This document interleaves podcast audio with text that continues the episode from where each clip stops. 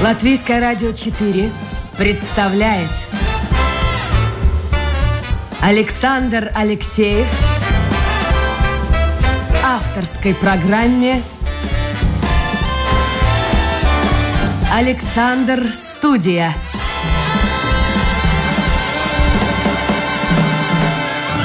Здравствуйте, друзья! В эфире программа «Александр Студия». Как обычно, в это время с вами автор и ведущий Александр Алексеев. Ну что ж, могу поздравить вас. Локдаун закончился. Мы возвращаемся к более-менее нормальной жизни. Будем надеяться, что сокращаться будет и количество заболевших. Главное, людей, которые погибают в результате всевозможных хронических заболеваний или непосредственно от ковида. Потому что такое-то число достаточно велико. Так что позитивное у нас сегодня настроение. Я надеюсь, у вас тоже. Солнышко светит. Почти настоящая зима пришла в Латвию. Сегодня мы с вами в программе будем говорить об очень интересной вещи, мне кажется. Действительно, современный прогресс в области технологий, инноваций, он же приносит не только плюсы, позитивные моменты, но и появляются проблемы. И вот об этих проблемах в том числе мы будем говорить, о том, как же соединить прогресс и проблемы, которые, несомненно, есть и будут. Я надеюсь, что к этому разговору будут подключаться и наши слушатели. Напомню, мы работаем в режиме прямого эфира, так что заходите в интернет, домашняя страничка Латвийское радио 4, программа «Александр Студия». Вот хотелось бы узнать, как этот прогресс технический вообще коснулся вас или нет, а если коснулся, то как он поменял ваше поведение, ваши привычки, общение в обществе. Это очень интересные вещи. Сегодня у меня в гостях доктор политологии, аналитик данных и технологический скаут Андрей Бердников. Андрей, доброе утро. Доброе утро. Давайте мы начнем с проблемы, которая, мне кажется, актуальна уже несколько лет, о которой много говорится. Есть сторонники, есть противники. Я имею в виду вот эту систему 5G. Дело в том, что совсем скоро, с 22 по 25 ноября, в Риге пройдет форум 5G Техритории. Вот так он называется. И это, в общем-то, такое солидное мероприятие, в котором примут участие ведущие специалисты самых разных европейских стран, представители Европейской комиссии. Пойдет разговор о дигитализации. Вот объясните, пожалуйста, как, на ваш взгляд, что происходит с психологией людей, почему многие восприняли вот этот переход на 5G с 4G прямо в штыки?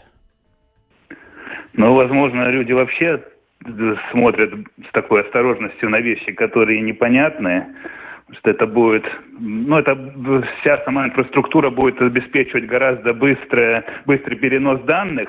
Я особо, честно говоря, не следил, чего именно бояться, но я предполагаю, что, может быть, боятся того, что вот этих наземных станций, которые нужны для того, чтобы эти технологии работали эффективно, этих станций будет действительно очень много. Но там опасность, возможно, видят как раз, что они будут ближе к человеку, и там, возможно, какие-то излучения могут быть, про которые там говорят люди, но на самом деле там проблемы-то нету даже с точки зрения физики, поскольку изменяется, в принципе, длина волны, через которую передается сигнал, и несмотря на то, что этих станций будет натыкано гораздо больше, вот ЛМТ, например, в этом году собирается их поставить там около 100 штук, эта мощность будет гораздо меньше, и эта, в принципе, мощность, она будет меньше процента даже от допустимой нормы. То есть вот те станции, которые сейчас находятся, они гораздо мощнее. Но это 5G технология, почему она нужна и почему действительно она будет везде вот эти станции расположены, потому что меняется совершенно скорость передачи информации, которая необходима для, можно сказать, для мира будущего. Это можно говорить. Андрей, секундочку, да. Давайте вот так на простом языке, потому что слушают нас не только люди, в общем-то, профи в этом вопросе, разбирающиеся, но и люди, для которых техника — это вещь весьма и весьма далекая. Итак, вот сейчас мы работаем на уровне 4G. Будет 5G. Что значит, быстрее станет работать интернет? Я правильно понимаю? Что конкретно изменится в жизни простого человека? Давайте так попробую объяснить. То есть переход данных, там, допустим, вот сейчас обычно, ну вот, скажем, не сейчас, но какое-то время назад, как происходила работа с данными. Ну, обычно данные какой-то алгоритм собирал, ну, какая-то, скажем, технология собирала данные, потом она их сортировала, потом, базируясь на какие-то тенденции в этих данных, она делала какой-то прогноз, вот что будет дальше.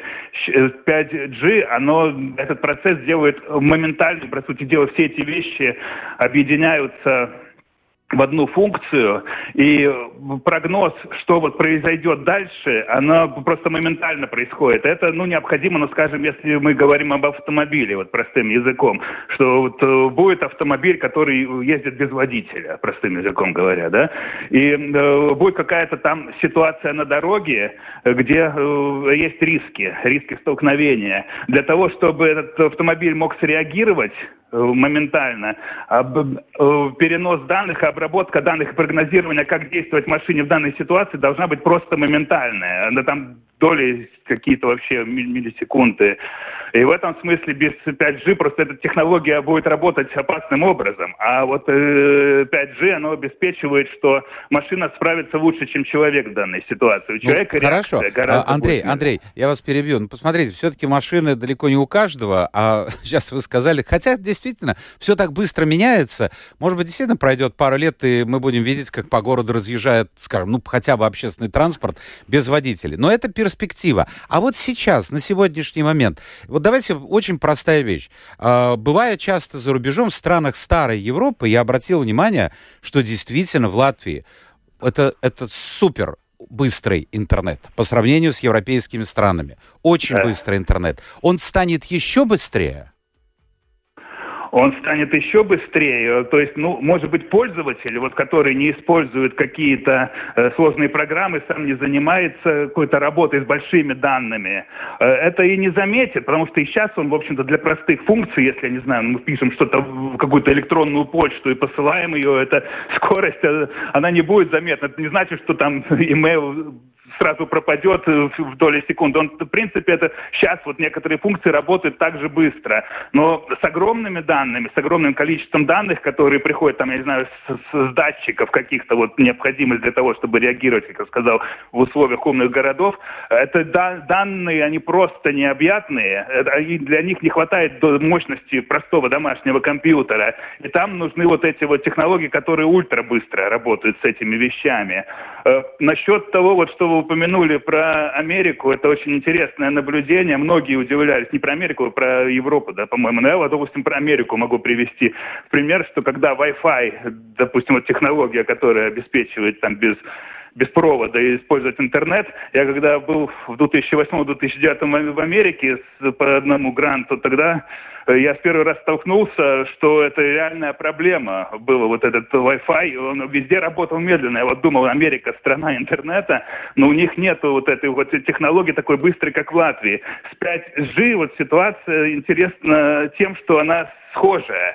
Вы говорите, что это там может быть какой-то перспективе. На самом деле в Европейском Союзе в плане по внедрению 5G уже стоит 2025 год, через 3 года, когда крупные города латвийские должны уже будут покрыты все эти 5G территории. В принципе, есть все возможности запустить эти и автономные машины, и чтобы дроны нам приносили почту, и чтобы были умные светофоры, которые там просчитывают трафик и переключаются там не так, как сейчас регулярным там на алгоритме, а они действительно просчитывают, когда там лучше переключить, чтобы пробок не было на дорогах.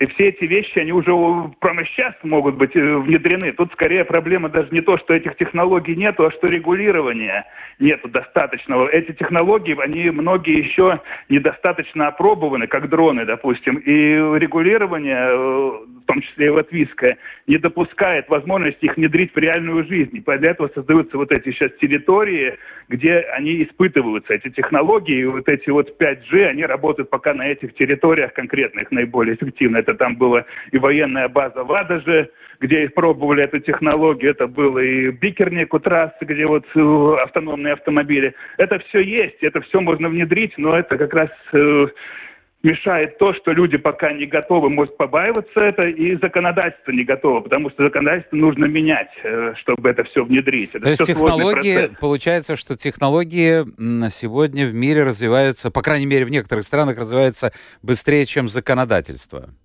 Да, именно так. Есть всякие ограничения, скажем, по внедрению технологий в реальную жизнь, они многие опробованы в так называемой симулированной вот этой реальности. Это в лабораториях. Ну, в лабораториях на каких-то территориях, которые специально для этого сделаны. Но запустить в Ригу, допустим, сейчас дроны летающие, несмотря на то, что они, может, уже с определенной точностью работают и что могут уже принести, это пока, ну, это будет и шок для жителей по-своему. И пока, ну, надо это регулировать еще с точки зрения, я не знаю, там, это уже воздушное судно. Там надо менять и законодательство, что мы понимаем под воздушным судном, грубо говоря, и прочее, прочее. Это все сложный процесс, и законодатели считаются с тем, что и народ пока не готов, потому что, ну вот вы дигитализацию упомянули, какие там риски. Это же, в принципе, может по-разному сказаться на обществе. Какое-то время назад считали, что роботы вообще заменят людей на рабочем месте. И был поэтому все эти разговоры о каком-то базовом условном доходе, что рабочий человек как рабочая сила не нужна больше на рынке труда. Сейчас по-другому об этом стали говорить. Сейчас говорят, что главное человека обучить всем этим технологиям, чтобы он эффективно вместе с роботом, ну или с каким-то там алгоритмом, с механизмом работал, и тогда эта прибыль будет еще больше, еще будет все лучше. То есть важно сейчас не выкинуть человека с рынка труда, заменив его каким-то роботом, а именно, чтобы он эффективно вместе с роботом работал. На это главный упор. Кстати, по поводу робота. Вот буквально готовясь к этой программе, я вчера смотрел в интернете, но очень симпатичную, я не знаю, он или она, ну, робота, назовем так, очень симпатичного робота изобрели в Эстонии. Эстонцы, они молодцы, они впереди планеты всей в этой сфере, в сфере дигитализации, внедрения технологического прогресса. И если сегодня мы привыкли уже к тому, что если нам нужно дома поесть, поужинать, а просто нет времени приготовить, я думаю, звоним или в интернете сделаем заказ, и к вам молодой человек или девушка привозят из одной из фирм вот, продукты или уже готовые блюда. Но эстонцы что сделали? Вот такой, ну, знаете, я даже не знаю, вроде пылесоса, по размерам, правда, побольше, чем пылесос, и он ездит самостоятельно по городу. Там напичкано огромное множество программ. Он знает, как переходить на красный свет, вернее, не переходить. Нужно остановиться, подождать поток машин, когда пройдет, потом на зеленый свет. И у него установлены камеры по периметру. И вот этот робот, чудо-робот, развозит продукты. Вот посмотрите, это уже рядом с нами. Это реальность в Эстонии. Да. Так и есть. И в принципе, да, Латвии тоже ничего не мешает что-то такое уже опробовать. Эти технологии есть. У нас довольно мощный институт, там Рижский технический университет, и там институт электроники и компьютерных наук. У них технологии уже готовы многие работать в реальном времени. Но в реальном времени это вот как раз то, что я упоминал, где происходит эта обработка данных просто моментально. Их просто надо адаптировать, так сказать, к реальным нуждам человека. И Здесь вопросы, да, здесь скорее социальные вызовы и процедурные, как я уже сказал. То есть общество готово ли наше законодательство? Будем примерно так. Да, говорить. Именно так. Хорошо. Так, да. Возвращаясь к этому форуму, вот интересная вещь. Я посмотрел, о чем же будут говорить участники форума. Главная задача – это ускорить процесс дигитализации в странах Европейского Союза. И на это выделяются огромные, действительно огромные деньги. Это не на один год, естественно. На одну программу, я смотрю, 121 миллиард. Вторая программа 184 миллиарда. Что кроется вот за этим понятием дигитализация, ускорение дигитализации? Да, это, с одной стороны, все эти вещи, которые я уже упомянул, что будет инфраструктура дигитализирована, что позволит там вот эти новые города создавать. Но здесь еще и другой момент, который может быть ближе даже к такому слушателю, который не занимается каким-то планированием городов, а именно занимается, не знаю, каким-то малым бизнесом. Уже в Латвии есть разные программы, где допустим, какое-то маленькое предприятие или среднее предприятие может себе разработать, то, что в народе называется, какую-то аппликацию, это какая-то дигитальная система управления, которая сделает его бизнес более эффективным, потому что конкурировать все больше трудно. Все вокруг, все больше уходит, все решения принимаются на обработку данных, грубо говоря, работать с клиентами.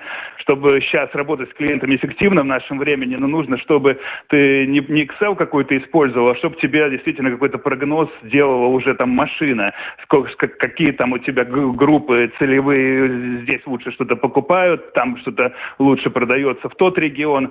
И все эти вещи, это и есть, в общем-то, дигитализация, что она уже не касается просто крупных каких-то предприятий, как в нашем случае, может быть, ЛМТ там, или еще что-то. Это уже касается и малого, и среднего бизнеса. И на это именно и выделяются тоже деньги, в том числе, с одной стороны, я говорю, на эти крупные инфраструктурные проекты, но с другой стороны, на программы, как малый бизнес может использовать, допустим, услуги тех же исследовательских организаций. Допустим, есть такая у нас ваучерная программа, я знаю, в Латвии, где маленький предприниматель может, в любой сфере, допустим, он работает там в индустрии, там даже бухгалтерии, скажем, или там юридические услуги, он может подумать, как ему сделать более эффективную работу с клиентом, чтобы на основе данных принять какие-то более оптимальные решения. Он может прийти, заполнить эту заявку и потом получить какую-то небольшую услугу, ему выделят этот ваучер, так называемую услугу, чтобы исследовательская организация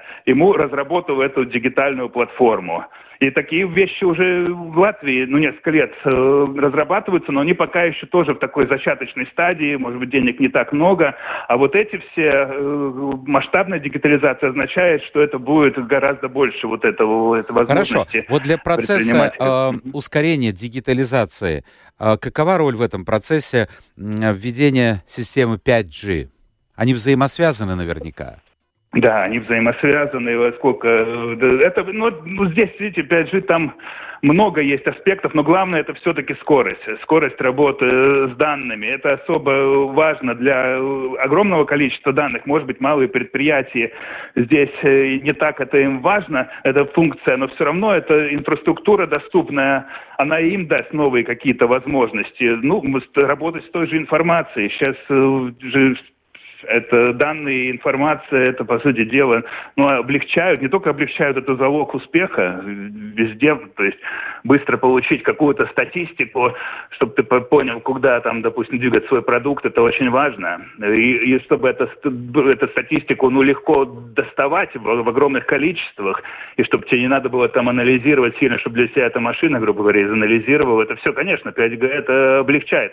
Сейчас уже возможно это, но требования-то возрастают. Пока предприятиям, может быть, маленьким это не так актуально. 5G все-таки пока двигают крупные компании, если мы говорим о сегодняшнем дне. Но за ними потянутся более мелкие. Конечно, это нормальный процесс. А я напомню, друзья, у нас сегодня в гостях доктор политологии, аналитик данных, технологический скаут Андрей Бердников. Мы говорим о технологическом прогрессе, инновациях, которые, несомненно, меняют нашу жизнь. Если у вас есть вопросы, а я вижу, они уже есть, то милости просим в интернет, домашняя страничка Латвийское радио 4, программа «Александр Студия». Андрей, чтобы закончить эту часть разговора, давайте мы помечтаем. Помечтаем с точки зрения обывателя, человека, который слушает сейчас нашу программу, у него нет фирмы, ни большой, ни крупный бизнес его прямую не касается. Что его ждет в ближайшее время? Скажем, так навскидку, ведь я вспомнил сегодня утром, ведь мы когда-то дважды в месяц получали заработную плату, собирались здесь на 4-м этаже у окошка, нам выплачивали, мы подписывали. Сейчас это анахронизм, мне кажется, вообще нигде так зарплату не выплачивают. Но мы к этому очень быстро привыкли. Потом возьмите квартплата.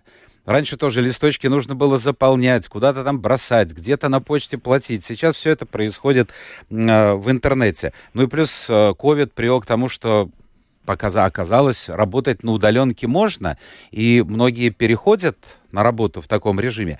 В перспективе, в ближайшие пару-тройку лет, что вы видите, именно изменится в жизни обычного человека? Все уходит в виртуальную платформу. Здесь правильно там пандемию упомянули, но не только она. Здесь и большие дискуссии сейчас о загрязнении окружающей среды и прочих вещах, то, что, чем обосновывают, что, может быть, нужно больше перевести, допустим, поездку на работу, тоже виртуальную плоскость. Сейчас очень много всяких программ и платформ создается для того, чтобы облегчить работу не из офиса, а из дома. А офис был, то, что называют виртуальным, где-то, в интернете, если простым языком говорить. И там здесь... можно ту же самую идею и Цукерберга из Фейсбука, теперь Meta это называется, упомянуть, что он далеко смотрит в этом направлении, чтобы перевести, допустим, не только индустрию развлечения, как в данный момент, виртуальное пространство или общение с друзьями, а именно затронуть основополагающие ежедневные практики человека. Это касательно и работы, это касательно и учебы, его это метавселенная, то, что он предлагает, она, по сути дела, и подразумевает, что мы всю нашу деятельность сможем, в общем-то, не выходя из квартиры, обеспечивать. Это не значит, что совсем отпадет необходимость в путешествиях, потому что реальный какой-то опыт не заменит эти технологии, это понятно, но большая часть перейдет туда, что нам не надо будет стоять в пробках, нам не надо будет может быть, командировки летать так часто в другие страны на самолетах, это все можно будет сделать не только в виртуальном пространстве, но еще сделать интересным каким-то образом, где будет у пользователей какие-то аватары, аватар это имеется в виду твоя какая-то картинка, которая от тебя перемещается в этом пространстве, и будет, то, что называется телепортация в виде голограммы. Голограмма — это объемное изображение, понятно, которое может быть и человек, или какой-то предмет. И офис в виртуальной среде, ты с коллегами общаешься, это как сказка, это как фантастика сейчас выглядит, но это идет туда, это вкладываются огромные деньги. И больше, кстати, вкладывают даже не столько государства, сколько эти корпорации, компании, тот же Facebook, бывший Facebook. Вы уже перешли ко второй теме, которой я хотел коснуться, а именно процесс ребрендинга Facebook и то, что сейчас Facebook изменил свое название Meta. Идет разговор о метавселенной. Но здесь очень много людей, и они логично боятся, что мы будем... Любой человек, неважно, значимый, незначимый, любой человек будет под контролем находиться. Причем не государственных структур, а этих огромных компаний, которые уже и сейчас влияют на нашу жизнь. Да, это опасение обоснованное. И компании действительно сейчас определяют очень много. И до недавнего времени я бы сказал, что у них были вообще руки развязаны. Они делали, простым языком выражаясь, все, что хотели. Сейчас на это стали обращать внимание. Как ни странно, даже тренд по-своему пошел из Соединенных Штатов. Здесь обычно Европа у нас такая более осторожна к этим вопросам, чтобы, не знаю, какой-то социальный аспект и гуманитарный аспект технологий, не был какой-то по отношению к человеку недружественный. Но здесь именно конкретный пример, все началось, мне кажется, с Трампа. Его просто забанили. Да, именно просто так. Забанили. Именно так, что Трамп, он по-своему, не будем скрывать, что была политическая кампания, и именно вопрос об этике, об этической стороне технологий, что, допустим, технологии, как они должны работать для того, чтобы, может быть, решать не только вопросы прибыли, но и решать и социальные проблемы, и будут, и не переходить какие-то рамки, что касается приватности данных, это актуализировалось именно в аспекте борьбы с Трампом. Тогда именно многие движения появились в Соединенных Штатах, которые эту риторику как раз начали использовать, что нам нужны более этические технологии, потому что, нельзя, скажем так, допустим, давать кредит человеку только на основе какого-то анализа данных, где алгоритм обрабатывает, и потом считается человек в группе риска, кредит ему не дадим, что нельзя, полицейскую статистику в полиции, как они прогнозируют преступность, только просто собирая данных, а потом человека вносят в черный список, список. Это было именно во времена Трампа, но сейчас это в Европе тоже очень актуально. Вот этический вопрос использования технологий, чтобы технологии служили именно решению проблемы человека, а не там каким-то риском, что могут человека заменить вообще роботом ради эффективности. Вот они стали актуальны и в Европе очень сильно. Сейчас Еврокомиссия двигает все эти инициативы, и будет гораздо труднее компаниям использовать информацию, как они хотят. Потому что до этого они эту статистику могли продавать налево-направо. Вот у нас данные о предпочтениях наших там и пользователей, вот что они там любят, что они смотрят, что они лайкают. Вот мы, если вы видите здесь какой-то коммерческий интерес, вот, пожалуйста, мы вам это можем продать через какие-то дочерние компании. Сейчас это все будет регулироваться гораздо жестче, и с этим связан и вот этот как раз фейсбуковский риск, потому что Цукерберга очень к ответственности старались привлечь в последнее время за это. Конгресс против него довольно мощно выступил не так давно, что не было еще, скажем, года 4 назад или 5. И эти тенденции тоже очевидны. Ну, тем более, что эти компании действительно имеют... Вот опять-таки, возвращаясь к Эстонии, они имеют очень сильное влияние. Одна из компаний, который продолжает находиться в Таллине, но разбросан по всему миру. Интересные цифры были приведены. Капитализация этой компании превышает годовой бюджет страны. То есть, понимаете, у кого деньги, да, тот и правит миром. Все-таки, ну, в общем-то, наверное, последнее время уже, последний вагон мы успеваем заскочить, чтобы государство каким-то образом контролировало эти мегакомпании, чтобы они не влияли ни с экономической точки зрения, ни с политической, что очень важно. А так получается, вот опять возвращаясь к истории с Трампом, мы считаем, что он не прав, значит, мы его забаним. Его нет, Трампа нет, если тебя нет в интернете, в социальных сетях, то ты, соответственно, не можешь высказывать свою точку зрения, ну и так далее, и так далее, и так далее. Так что будем надеяться, что государство каким-то образом повлияет на эти, неизбежные процессы. Хорошо, а как, на ваш взгляд, вот эти инновации, технологический процесс меняет поведение нас, вот людей, наше мышление? Человек все больше привыкает к тому, что он проводит огромное количество времени не в реальной жизни, а, допустим, переписываясь, не знаю, с теми же коллегами по работе. Сначала это было просто через электронную почту, это уже мы пришли давно, это всем уже каждодневная жизнь, но сейчас пандемия, привела к тому, что все собрания происходят используя там новые эти платформы, не новые платформы, но виртуальные платформы типа Teams, Zoom и прочее. Сейчас у людей, которые работают, скажем, в каком-то таком, либо в государственном секторе, либо в каких-то крупных компаниях, у них весь день теперь состоит из этих Teams или Zoom собраний, где ты просто подключаешься и что-то обсуждаешь. Но в дальнейшем это будет все еще более виртуализировано, конечно. Это будет уже через вот эти вот метавселенные, когда там уже будет, не знаю, какие-то возможности запустить свой аватар, который будет что-то рисовать на доске и будет таким интересным способом доносить мысль до коллег. Это таким образом это и будет влиять на нашу жизнь. Насколько это широкие слои населения быстро охватит, здесь трудно сказать. Наверное, прежде всего опять это начнется с крупных компаний, где уже это сейчас происходит. Госсектор сейчас вынужден был среди пандемии уже перейти на вот эти вот все собрания. Наверное, в каких-то сферах обслуживания там сохраняется вот эта необходимость живого общения с клиентом. Но все переходит больше туда. И вопрос действительно такой вот интересный. Что будет, допустим, с индустрией развлечений, с индустрией даже путешествий, туризма? Потому что здесь же идет и другая параллельно дискуссия загрязнения окружающей среды, и есть такие радикалы технологические, которые считают, что зачем вам ехать в Париж, посещать какой-то музей, когда ты сейчас можешь через виртуальное пространство пойти это все посмотреть. Понятно, есть и противники, которые считают, это живой опыт ничего не заменит.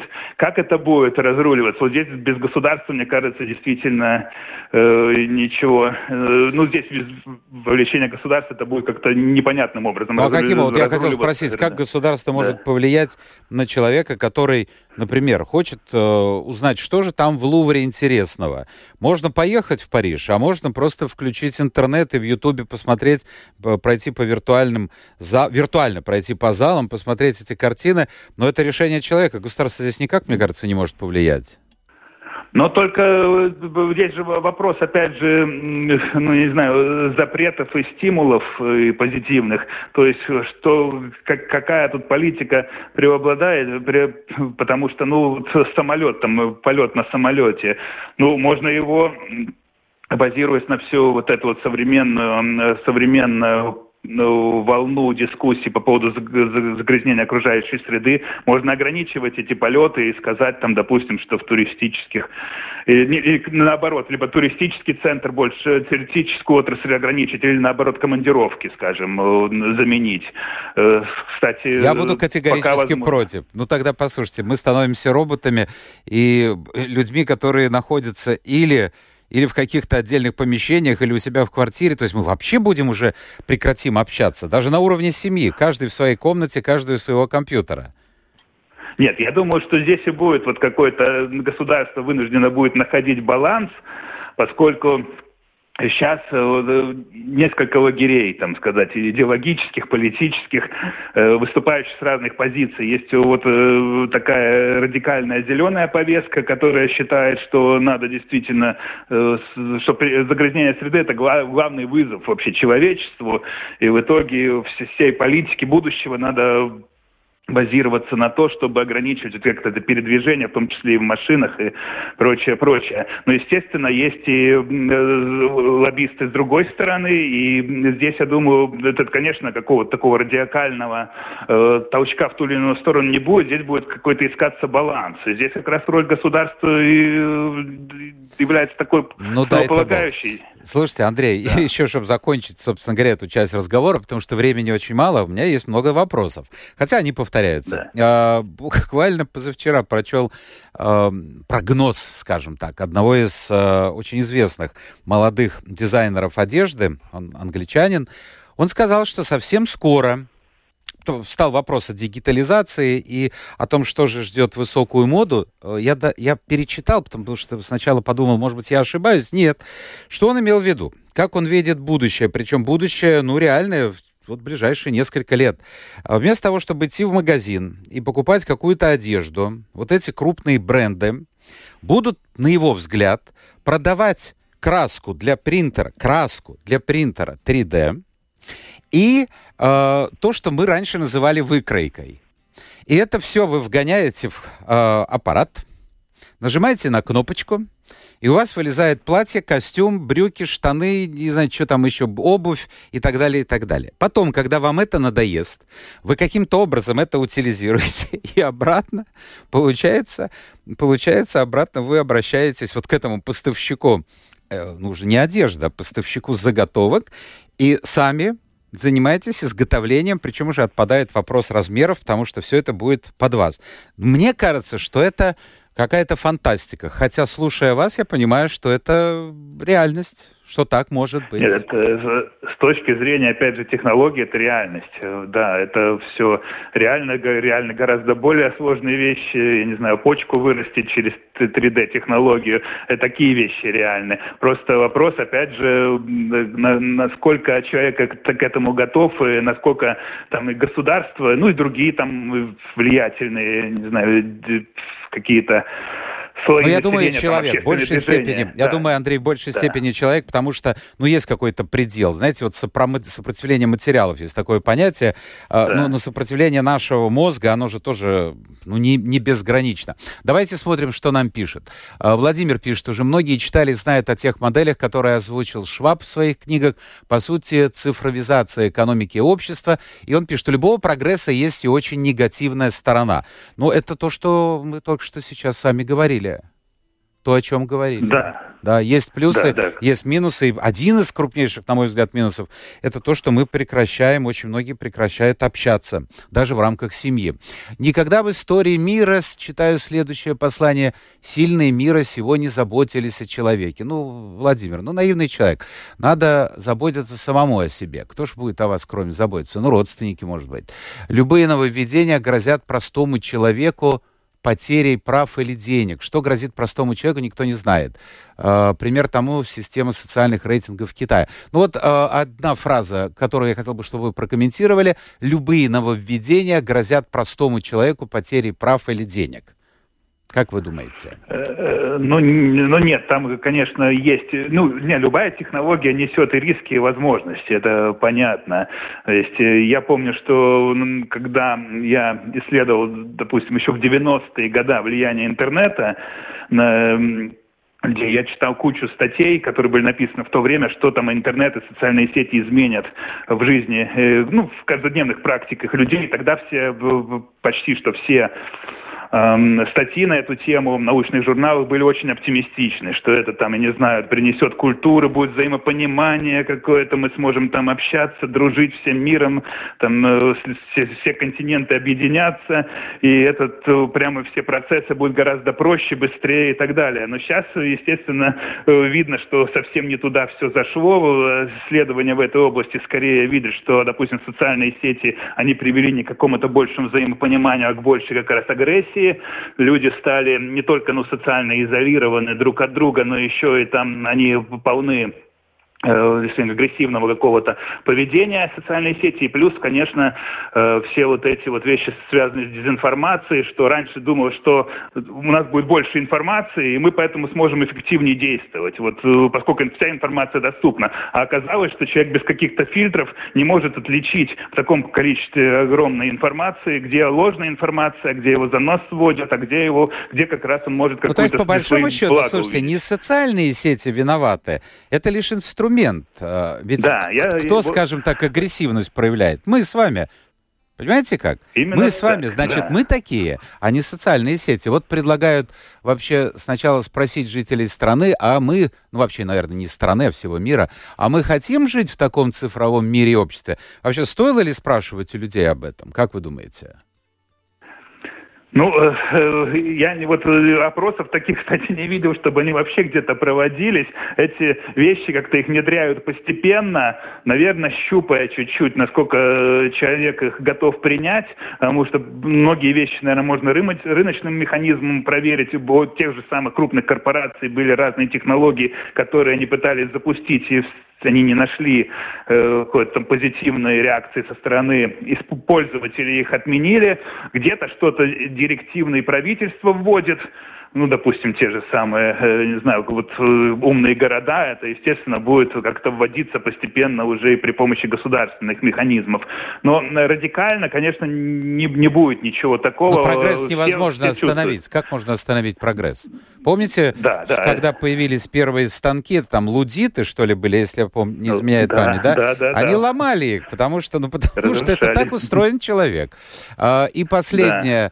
Сергей пишет, технологии сейчас стоят на службе контроля. Практически все новостные ресурсы прекратили публикацию комментариев к статьям. Ну что ж вы, Сергей, говорите, масса новостных ресурсов, которые я читаю, масса там комментариев. Я бы, например, запретил, потому что люди пишут маразм 90%. Кстати, я могу сказать про радио. Очень многие радиоканалы, а я слежу за тем, что происходит прежде всего в России, на радиоканалах, они прекращают, скажем, трансляцию телефонных звонков, просто потому что это трата времени и идет совершенно на 90% неадекват.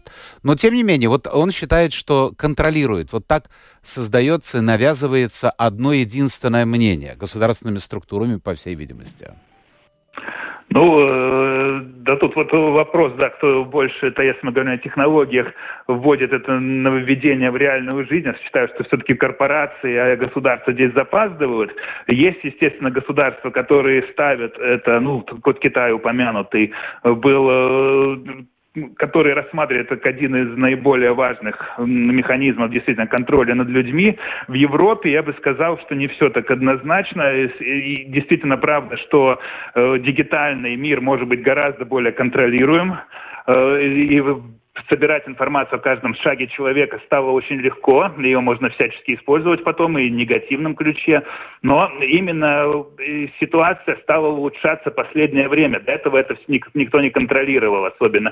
Теперь и Европа спохватилась, что мы должны как-то все-таки эти вещи с интересами людей соотносить. Один из примеров, например, вот эти технологии распознавания лица. Когда-то там думали, что вот везде эти камеры понатыкаем и будем там теперь вот так с преступностью бороться, что кто-то будет грабить магазин, грубо говоря, когда там камеры, и может быть, эти данные моментально уйдут в полицию даже. Но поняли, что там сложные вопросы и с приватностью, и люди не хотят, чтобы их там, не знаю, в парке, как они гуляют, снимали. И поэтому... Здесь все-таки государство отказалось от таких радикальных, Андрей, мы должны уже завершать. Время эфира, мне подсказывают, завершилось. В общем, я понял, что, во-первых, прогресс не остановить. Техника развивается, технологии развиваются сейчас быстрее законодательства и быстрее вообще того, как мы все это представляли еще вчера. Но такова жизнь. Жизнь становится очень быстрой. И надо к ней приноравливаться. Андрей Бердников, доктор политологии, был гостем программы «Александр Студия». Спасибо всем тем, кто был вместе с нами сегодня. Это была программа «Александр Студия». И я, Александр Алексеев, и генеральный продюсер Людмила Вавинска. Благодарим вас за этот эфир. Ну и завтра новый день, новый эфир, новые гости. Пока.